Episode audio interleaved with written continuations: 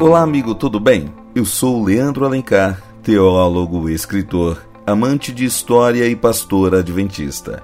E você está ouvindo o sexto episódio da nossa série sobre o grande desapontamento de 1844. Seja bem-vindo ao nosso podcast com a série 1844, como uma profecia milenar, um pregador relutante e um publicitário mudaram a história do mundo para sempre.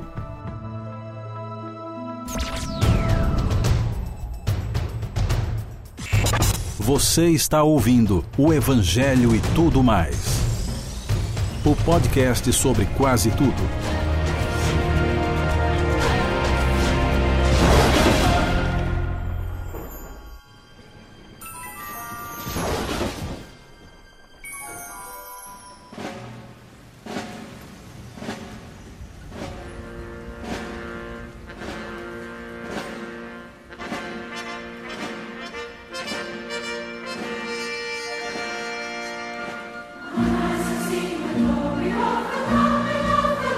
Josué Himes tinha 32 anos quando conheceu Guilherme Miller. Hiperativo e cheio de qualidades, Himes percebeu que o movimento precisava de uma outra roupagem. Tal mensagem e sua relevância precisavam deixar de ser coadjuvantes e se tornarem protagonistas. Portanto, o contato de Miller com Himes inaugurou uma era totalmente nova no despertamento adventista nos Estados Unidos. O tema deste episódio é publicitário e o movimento milerita.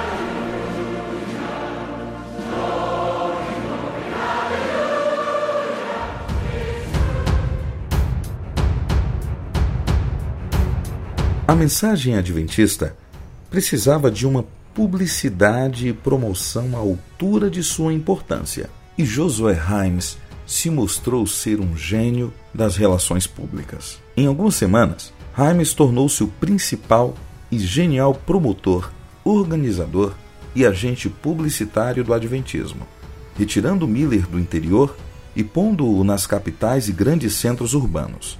Este passo foi fundamental para o sucesso espantoso do movimento adventista, levar estrategicamente a mensagem para as grandes cidades. Em dezembro de 1839, Himes promoveu e organizou sessões com as pregações de Miller na capela da Chardon Street, em Boston, algo que ocorreu repetidas vezes devido ao seu empenho. Himes era incansável e levou Guilherme Miller para Nova York, Filadélfia, Washington, dentre outras importantes cidades americanas. Ele tinha uma mente inquieta e criativa. Assim, teve uma brilhante ideia para difundir a mensagem adventista. Em 28 de fevereiro de 1840, ele lançou o jornal Sinais dos Tempos em português, cuja única pauta era o advento iminente, e também servia para publicar os pensamentos de Guilherme Miller, além de chamar a atenção para a segunda vinda de Jesus. Portanto, a literatura impressa deu outro rumo para o movimento. Sem dinheiro no início, Josué Himes buscou apoio de editores de publicações anti-escravistas. Lembrando que o movimento milerita ocorreu antes da Guerra Civil Americana, aquela que tinha Abraham Lincoln e libertou os escravos. Assim, esses editores abolicionistas perceberam que o The Signs of the Times poderia ser um sucesso financeiro.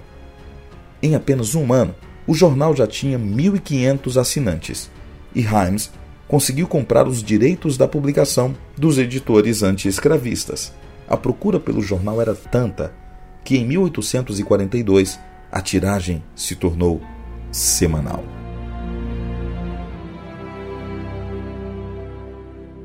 Esses anos de parceria entre Miller e Himes foram um frenesi evangelístico sem igual. Ainda em 1842, Himes lançou outro periódico, o The Midnight Cry, o clamor da meia-noite em português, lançado na ocasião das conferências de outono em Nova York. Com o sucesso da propagação da mensagem adventista, diversos pregadores e ministros surgiram em diversas regiões e as publicações seguiram esse crescimento.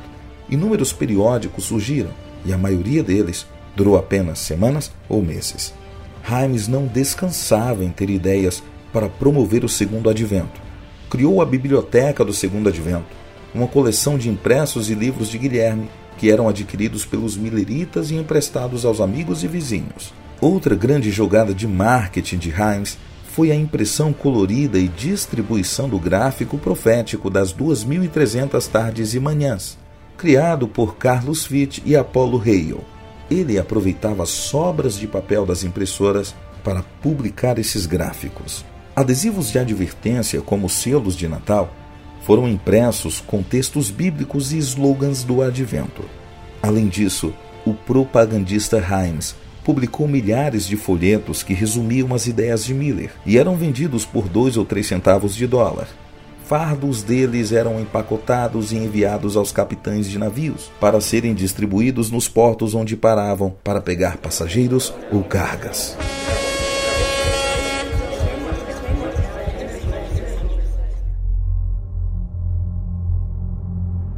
Já em 1843 havia folhetos impressos em francês, alemão e espanhol. Em maio de 1844, o ano do desapontamento, Himes contabilizou a impressão e distribuição de absurdos 5 milhões de folhetos. Nessa época, havia cerca de 1 bilhão e 200 milhões de habitantes no mundo, mas na América do Norte tinha por volta de 28 milhões. Ou seja, foram impressos na proporção de um folheto para cada seis habitantes.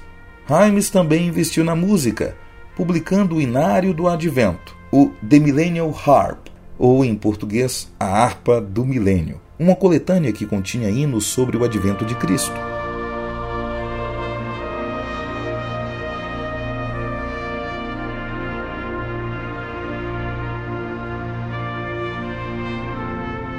Todas essas iniciativas acabaram por atrair para Himes acusações maliciosas de lucros exorbitantes. Óbvio que isso era uma grande mentira, pois Himes investia todo o lucro quando havia no próprio movimento adventista.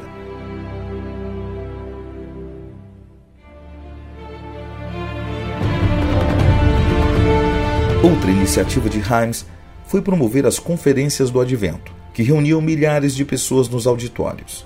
Assim, à medida que aumentava o sucesso e distribuição das publicações milleritas, também crescia o número da audiência das conferências. Miller sempre evitava dizer uma data específica para o retorno de Cristo, mas ele deixava claro que estava muito próximo.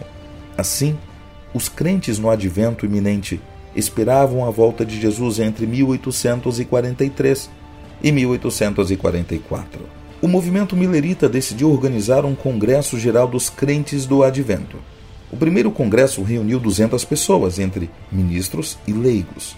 O sucesso dessa reunião gerou um entusiasmo tal que Rames decidiu fazer um relatório da conferência, contendo os principais sermões apresentados. Foram providenciadas e distribuídas duas mil cópias desse relatório. O sucesso desse primeiro congresso gerou a realização de mais 15 outros nos três anos subsequentes, em diversos lugares.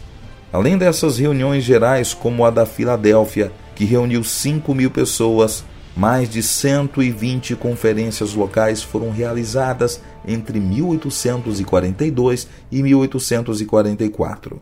As reuniões campais também eram sucesso de público. Em uma dessas campais, o público chegou a 10 mil pessoas. Em 1843 foram realizadas 40 campais e em 1844, 54. Todas apinhadas de pessoas, a centenas e aos milhares. Com o crescimento da audiência dessas conferências, surgiu o rumor da fundação de uma nova igreja. No entanto, Miller sempre deixou claro que não tinha nenhuma intenção de fundar uma nova denominação. Mas à medida que crescia o ramo das publicações adventistas e o número de conferências, uma espécie de organização havia se instituído. Isso gerou um ciúme violento em diversas instituições religiosas. Os crentes do advento eram todos oriundos de diversas igrejas, mas eles eram encorajados a permanecer nelas, a fim de disseminar ainda mais a mensagem adventista entre seus irmãos de igreja. Com o passar do tempo, o movimento milerita se fortaleceu. E dentro de pouco tempo, Josias Litt se tornou o primeiro ministro pago pelo movimento. Já Guilherme Miller viajava financiado pelas próprias economias e se negava a ser remunerado com o que gastava com alojamento e comida.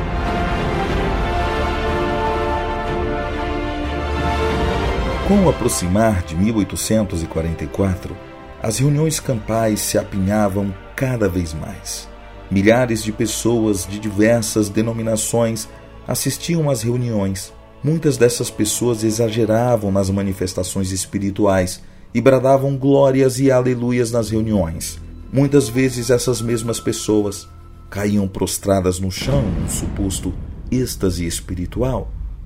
Os líderes mileritas não concordavam com essas manifestações e procuravam impedi-las, pois elas podiam degenerar o movimento em um fanatismo que o levaria certamente ao descrédito.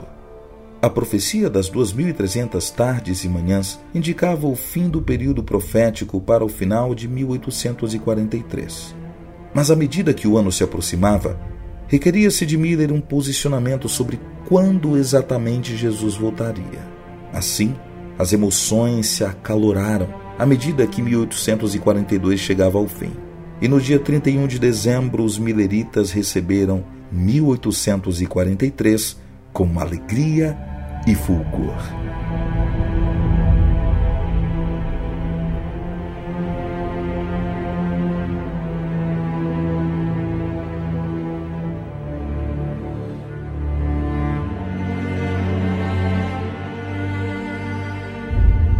Guilherme Miller escreveu uma carta para os crentes do Advento, encorajando-os a empreender mais e mais esforços para a salvação dos seus amigos e vizinhos.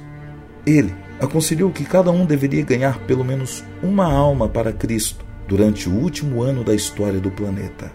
A parceria entre o publicitário Himes e o outrora relutante Miller levou o movimento a um patamar de reforma e reavivamento espiritual visto pouquíssimas vezes na história do cristianismo.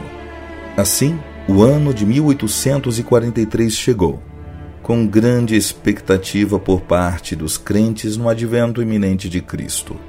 E quanto maior a expectativa, maior o desapontamento.